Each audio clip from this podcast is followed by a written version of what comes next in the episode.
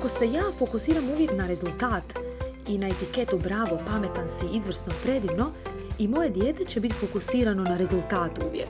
I onda, ako mu ne ide taj toranj kojeg s kockama gradi, onda će poluditi, znači, bit će izvan sebe, ne ide mu, jer važan je taj produkt. Jedno od čestih pitanja roditelja na Instagramu je kako da potaknem svoje dijete da bude ustrajno. Dugo sam promišljala o toj temi jer je toliko široka. Mislim, većina toga u roditeljstvu i u odgoju nije jednostavno, pa ne mogu kada me netko pita porukom, ej, kako da napravim, ne znam, primjerice, na koji način da moj dijete prestane vrištati kad god mu kažem da nešto ne može raditi, ne mogu dati jednoznačni odgovor zato što što postoji jako puno smjerova u kojima možemo ići i postoji jako, može biti jako puno različitih razloga zbog kojih to konkretno dijete reagira na taj način. Jednako tako i kada pričamo o tome da je dijete ustrajno, da se duže zadržava u aktivnosti, da pokuša ponovno kad mu ne ide, tu stranu potičemo od najranijih dana. Ali ne samo konkretno u tim situacijama. Dakle, ne postoji jedan određeni savjet koji ću ja sad dati, kojeg ćemo mi primijeniti i to će dijete biti ustrajnije, već napadamo iz više strana, ja to tako volim reći. Napadamo sa svih strana jer tako se odgajaju naša djeca, pa tako i to da budu ustrajni i uporni. U ovom ću podcastu podijeliti s vama neka moja razmišljanja uh, i neke najvažnije stvari na koji način možete zbilja poticati da kod vaše djece, odnosno da vaša djeca budu ustrajna, da ostaju u aktivnosti, da se trude, da pokušaju ponovno kad padnu pod navodnike i tako dalje a neki od njih su naglasak na proces, pohvaljivanje, kako pohvaljujemo, modeliranje ponašanja, tehnike smirivanja, fokus na rješenje, scaffolding i skretanje pažnje. Pa ajmo redom. Naglasak na proces. Kada god naše dijete nešto radi, jako je važno maknuti se od etiketa i vanjskih vanjskog validiranja. Pa na primjer, umjesto da kažemo bravo, kako lijepo crtaš ili kako si pametan, usmjerit ćemo se na proces. Jer kada, ajmo prvo ovako, kako se usmjerimo na proces? Usmjerimo se na proces tako da umjesto bravo, kako si lijepo to nacrtala, možemo reći wow, da, neki neutralni wow, je, iskreni, jer predivno nam je, da. Ali ne želimo stavljati naglasak na to da je važno kako smo mi ocijenili taj rad, da je nama dobar taj rad, nego želimo staviti naglasak na proces, na način da ćemo reći vidjela sam koliko si crtala, baš si se trudila, znaš što je najbolje? Što vidim koliko si sretan dok crtaš. I kako je tvoj crtež svaki dan sve bogati i bogati. Vidi, danas si koristila toliko boja, jučer si koristila uh, manje boja, sad govorim na pamet. Zašto je to važno? Jer ako se ja fokusiram uvijek na, na rezultat i, i na etiketu bravo, pametan si, izvrsno, predivno, i, dijete, i moje dijete će biti fokusirano na rezultat uvijek. I onda, ako mu ne ide taj toranj kojeg s kockama gradi, onda će, ja to kažem, poludit. Znači, bit će izvan sebe, ne ide mu. Jer važan je taj produkt. Naravno da je uvijek nama svima važan produkt, ali ono što želimo je potaknuti dijete da je važan taj proces. Vidi, slagao si pa ti je palo, pa ćeš složiti ponovno, pa ćeš možda još jednu kockicu više uspjet, a toranj ti neće past. Znači, zato se naglašavamo, na, e, zato stavljamo fokus na proces.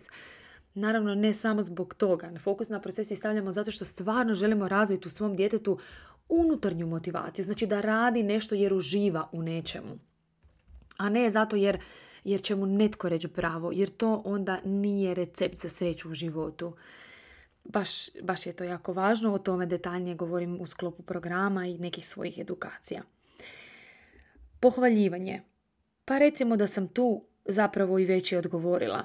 Cilj je da ne hvalimo u obliku etiketiranja, pametan si, lijep si, nego da je uvijek fokus na ono unutra, na upornosti djeteta. Znači kada dijete um, sagradi predivan toranj, sad sam se uhvatila tornja, nećemo reći bravo, bravo, nego ćemo reći u koliko si se trudio, wow, gledaj koliko si kockica složio da je tvoj toranj tako visok. Znači, naglasak je slagao si. Koliko si se trudio, zato je visok. I onda to dijete će kada nešto radi u, u, svoje, u svom onom nesvjesnom dijelu mozga imat zapisano stvar je u trudu. Da, nije mi sada uspjelo, ali stvar je u trudu. A ne da mi, a ne da ja složim i, i evo super, svi sretni i sad ću dobiti bravo. Znači, bez truda nema ničega. Kad god, sad moja priča, kad god moje dijete u nečemu uspije, ja se veselim zajedno s njime.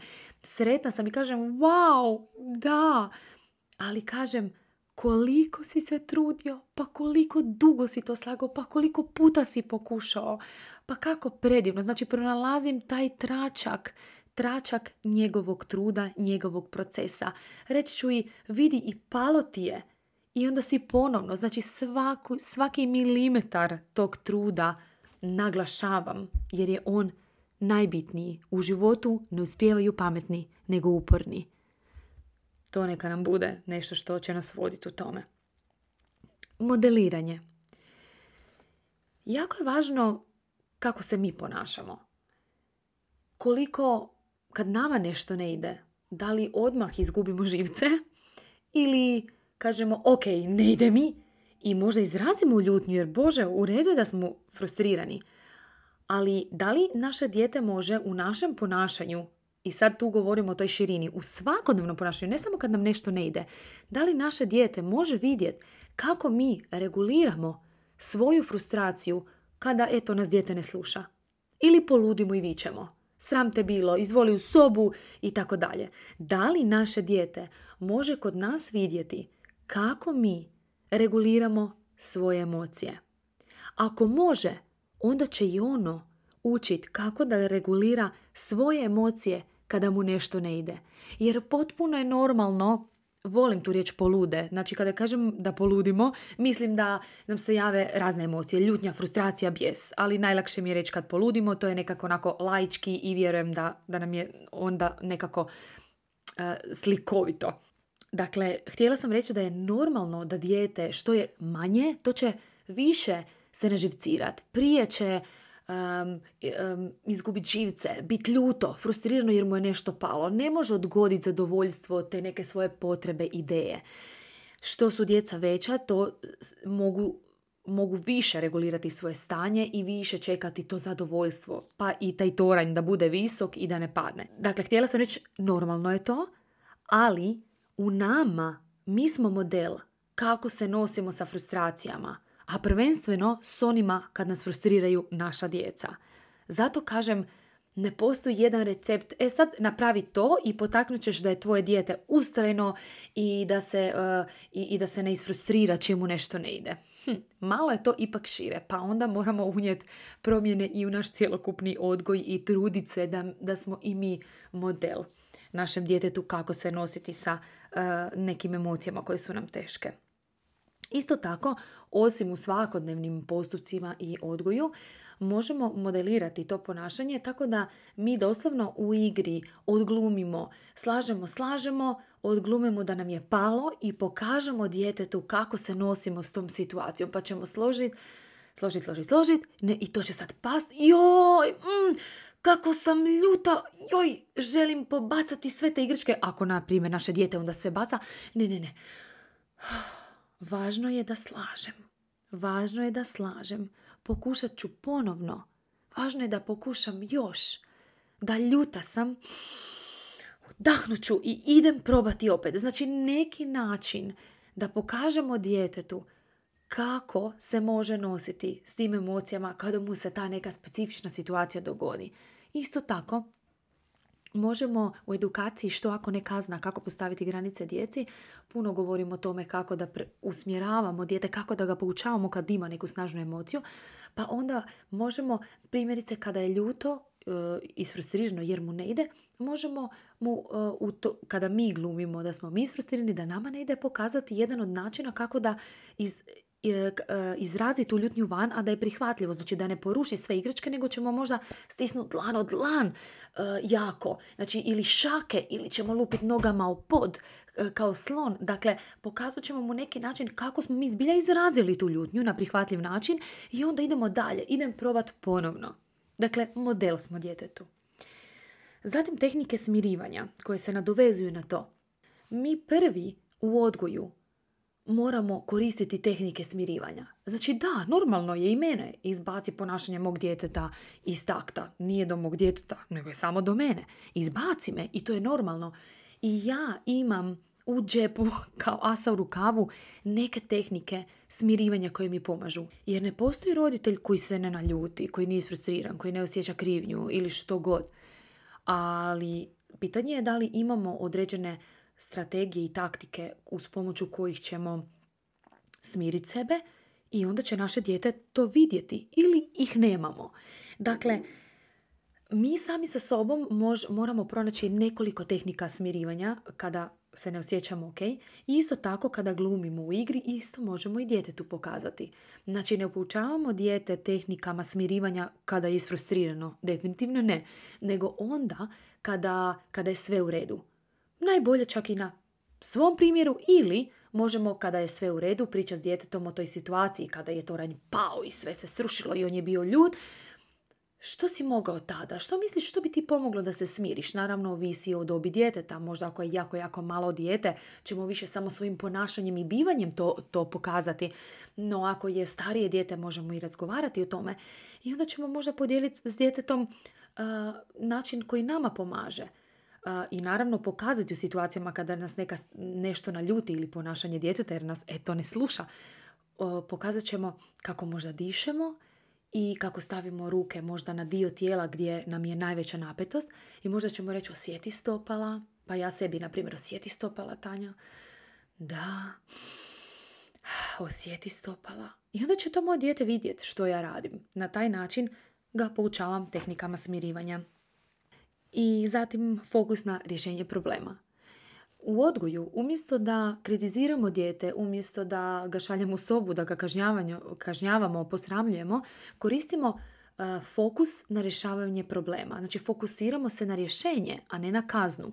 Jer kad se fokusiramo na kaznu, cilj nam je da dijete pati zbog nečeg što je u prošlosti učinilo. Kada se fokusiramo na rješenje, cilj nam je poučavanje. Pa ćemo onda, kao što, sam, kao što vidimo, sve se te E, ovaj, stvari nadovezuju jedna na drugu, pa tako i fokus na rješenje problema sam već e, na neki način i spomenula gore. Znači, kada je sve u redu, razgovarat ćemo s djetetom o situaciji koja se dogodila, validirat ćemo to njegovo iskustvo da bio si jako ljut i sve si popacao.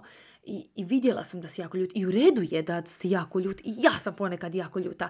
I nije u redu da pacaš igračke, to ne dozvoljavam. Što možeš učiniti kad si tako ljut kad ti ne ide? I onda brainstormamo s djetetom što se može. Dakle, fokusiramo se na rješenje što dijete može. Kako ja mogu pomoći djetetu. Zatim scaffolding. Scaffolding ili baš bi trebala pronaći koje je hrvatska riječ uh, za scaffolding, tako koristimo u struci, no to je u principu uh, podizanje ljestvice uh, kao stepenicu iznad. Dakle, ukoliko naše dijete brzo gubi gubi interes, odnosno ako mu ne ide, odmah se isfrustrira i prestane se truditi, ajmo probati vidjeti kako možemo djetetu olakšati aktivnost. Znači, ako primjerice pred moje dijete stavim, stavim neku umetaljku. A, I ona ima, dijete ima recimo godinu i koji mjesec i ta umetaljka ima, ima četiri rupe. Za valjak, za kuglu, za trokut i za kvadrat. I sad ako ona ima samo nekoliko mjeseci i tek kreće razvijati tu vještinu, ja ću možda najprije ponuditi samo, samo kuglu Znači da, da, jer ako vidi sva ta četiri oblika, a, a ne ide mu još to dovoljno, isfrustrirat će se jako brzo i odustaće. Zato je jako važno kako se naše dijete razvija, da, da promišljamo na koje ono razini i što je, za, e, što je za njega sada adekvatno, a što nije. I onda ono što nije moramo maknuti i olakšati. Ako dijete ne želi vezati samo cipelu, traži pomoć, ajmo, mož, ajmo, scaffolding je da, ok, ja ću ti vezat prvi čvor, a ti drugi možda ti operi jednu svoju ruku, a ja ću drugu. Ili ti obuci jednu nogavicu, a ja ću drugu. Dakle, samo jer zbilja djeca vrlo često se isfrustriraju i odustaju jer smatraju da ne znaju dovoljno dobro. Jer oni gledaju nas kojima sve ide. Mi smo za, za njih savršeni. Meni moja, moje, e, moja kćer kaže, ali mama ti si roditelj, ti, ti sve možeš. To je ta, ta idealna slika nas koji sve možemo, jer iz njihove perspektive mi sve možemo. Dakle, cilj je da da, htjela sam reći, oni zbilja mogu biti frustrirani i tražiti našu pomoć zato što i odustajati jer ne znaju dovoljno dobro, ne znaju kao mi, ne ide im. I isto tako nemaju, e, zbog razvoja mozga, nemaju mogućnosti da se nose sad sa tom frustracijom. Kako da sad u tijelu mi je džumbus, kako da to reguliram, ne znam kako. Zato im trebamo mi. Znači, dolazimo i do toga da do ovog emocionalnog dijela da mi sa svakom našom reakcijom u zahtjevnim situacijama utječemo i na to koliko će naše, bit, e, naše dijete biti ustrajno u aktivnosti. Rekao bi čovjek nigdje veze, ali da, definitivno. Tako da zaključimo ovu priču scaffoldinga, e, dakle uvijek podižemo težinu aktivnosti samo za jednu malu stepenicu i gledamo gdje je dijete. Ako vidimo da može dalje, onda podignemo ljestvicu. Ako vidimo da, da mu je previše, onda smanjimo ljestvicu. Dakle, promatramo dijete. I zato je promatranje jedna od najvažnijih vještina u odgoju, u igri. Znači, samo promatraj dijete kako se igra, umjesto da donosimo zaključke rješenja. Znači, promatra, kad promatramo djecu, toliko toga vidimo. Vidimo točno gdje je on sada, što sada uči, e, na koji način, kako mu sada mogu možda podignuti ljestvicu ili olakšat. E, znači, umjesto da se fokusiramo, moram promijeniti dijete, nije ustrajan, e, odmah izgubi kontrolu, odmah se naživcira kad mu ne ide, kako da bude uporan. Ok, da vidim što radi, znači to je nova stranica da vidim, aha, a sad radi ovo, ok, složio ovo, uh da, sad mu je bilo previše, što bi, na koji način bi sad mu tu mogla pomoći, da li u regulaciji emocija, da li u tehnici smirivanja, da li u naglasku na proces. Ali naravno sve to, kao što sam i rekla, ne samo u tom trenutku, sad ću ja njega poučiti tehnici smirivanja dok je on izvan sebe. Ne, znači nikad ne poučavamo izvan sebe. Kad su kad su djeca izvan sebe, tada, tada stanemo i tu smo za njih jer oni se uče, njihova tijela se uče regulirati uz pomoć nas, to već mislim da ptičice na grani znaju. I kao zadnje skretanje pažnje. zašto sam uh, napravila edukaciju što ako ne kazna, kako postaviti granice djeci? je naviše zbog toga jer svakodnevno vidim da smo skloni ne postavljati granice djeci već doslovno e, se vrtimo oko njih, izmišljamo, skrivamo, e, lažemo da je kutija keksiju prazna, a nije prazna jer se bojimo kako će dijete reagirati. pokušavamo sve napraviti da, da je dijete zadovoljno i da ne plaće i, i to, to onda toliko osim što ima loši utjecaj na, na, na razvoj djeteta, otežavamo sami sebi svaki dan jer onda se javlja puno, puno nepoželjnih ponašanja, onda doslovno se dogodi da se sve mora vrtiti oko našeg djeteta u onom lošem smislu. I događa se to skretanje pažnje. primjer, dijete želi ići džir sa biciklom od prijateljice, prijateljica ne da. I sad uh, mi odmah krenemo, znači i sad je naše dijete isfrustrirano i mi krenemo, ali vidi ti imaš svoju, ali vidi ti imaš ovo, vidi, vidi, dođi, dođi, ti, ti vozi romobil, znači to, odmah skrećemo pažnju od frustracije, od frustracije emocija. I to distrahiranje djece, posebno manje, dijete želi negdje, vidi, vidi, dođi, vidi, vidi ovo. Ne, znači najprije stop. Ne dozvoljavam da to radiš da vidim, osjećaš se tako i tako, u redu je da se osjećaš tako i tako i ne dozvoljavam ovo, ali možeš ovo i ovo. Znači, usmjeravamo dijete ka poželjnijem ponašanju, ali ne na način da, skrene, da skrećemo pažnju, nego da prvo stanemo imenujemo što se događa, imenujemo emociju, validiramo emociju i onda damo alternative. I to stajanje, taj stop, ti koraci, e, kako bih to rekla, a jako sam strastvena o tome, vidi se vjerojatno i u glasu, ti koraci, e, odnosno ti postupci, e, njih naše dijete usvaja, da, da, da smo stali, da smo imenovali. Znači, bili smo tu s tim emocijama, umjesto da smo hop, skretali pažnju. Jer onda doslovno potičemo i to da naše dijete ima, da je nemirno, da... Uh, ja, to tako, ja, ja to volim kad, kad mužu objašnjavam, ta, e, to dovodi do toga da djeca onako kao da su vrckave i samo gledaju šta bi napravile, a, a da roditelj možda ne vidi, a da, znači, dok imaju prilike da prežive i da naprave, umjesto da, da su regulirani, više regulirani, više staloženi, više stabilni. Dakle, i doslovno to skretanje pažnje utječu na, utječe na to kakvu će naše dijete imati i pažnju i koliko će onda ustrajati u toj nekoj aktivnosti. Kažem, u sto puta spominjem, jako sam strastvena oko, uh, oko granica jer su prijeko potrebne granice. Znači svjesno roditeljstvo apsolutno obuhvaća granice i u edukaciji što ako ne kazna kako postaviti granice djeci baš prolazimo detaljno kroz ove korake jer kad mi tako postupamo s našim djetetom, naše dijete doslovno upija takvo funkcioniranje i onda to dijete funkcionira tako, staloženije, kontroliranije, um, reguliranije, mislim, jel postoji ta riječ, znači um, rezultati su tu čarobni. Eto ga. Dakle, da još jednom ponovim, naglašavamo proces. U pohvaljivanju također se mičemo od etiketa i, i pohvale su usmjerene na proces i na trud modeliramo koji smo mi primjer, ali modeliramo i u igri. Poučimo dijete tehnikama smirivanja, prvo i na svom primjeru. Fokusiramo se na rješenje. Kada je sve ok, onda razgovaramo s djetetom što je moglo u toj nekoj situaciji. Nikad ne razgovaramo i ne poučavamo kad je kaos. Scaffolding, dakle samo za, e, pomognemo djetetu jedan, jednu stepenicu, a on neka napravi drugu. Podižemo ljestvicu, odnosno težinu, kompleksnost nekog zadatka samo za sitnicu, za jedan korak.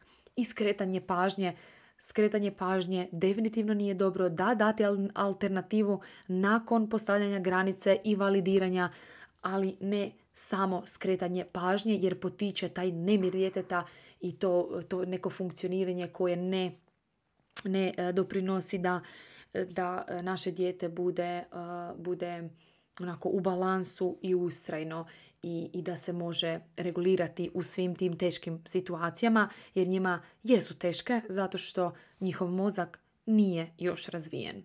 Dakle, od sebe možemo očekivati da se kontroliramo, ali od djece baš i ne. Puno manje. I došli smo do kraja. E, znam da će vam ova epizoda biti jako vrijedna zato što je, jer zbilja ima jako, jako, jako vrijedne savjete. I e, javite e, na Instagramu u opisu jednog od posta na tu temu ili u, u rilu najave što od toga koristite, što, možda što od toga vas se najviše dojmilo, da vidim što vam je značajno i kako dišete. Čujemo se drugom prilikom.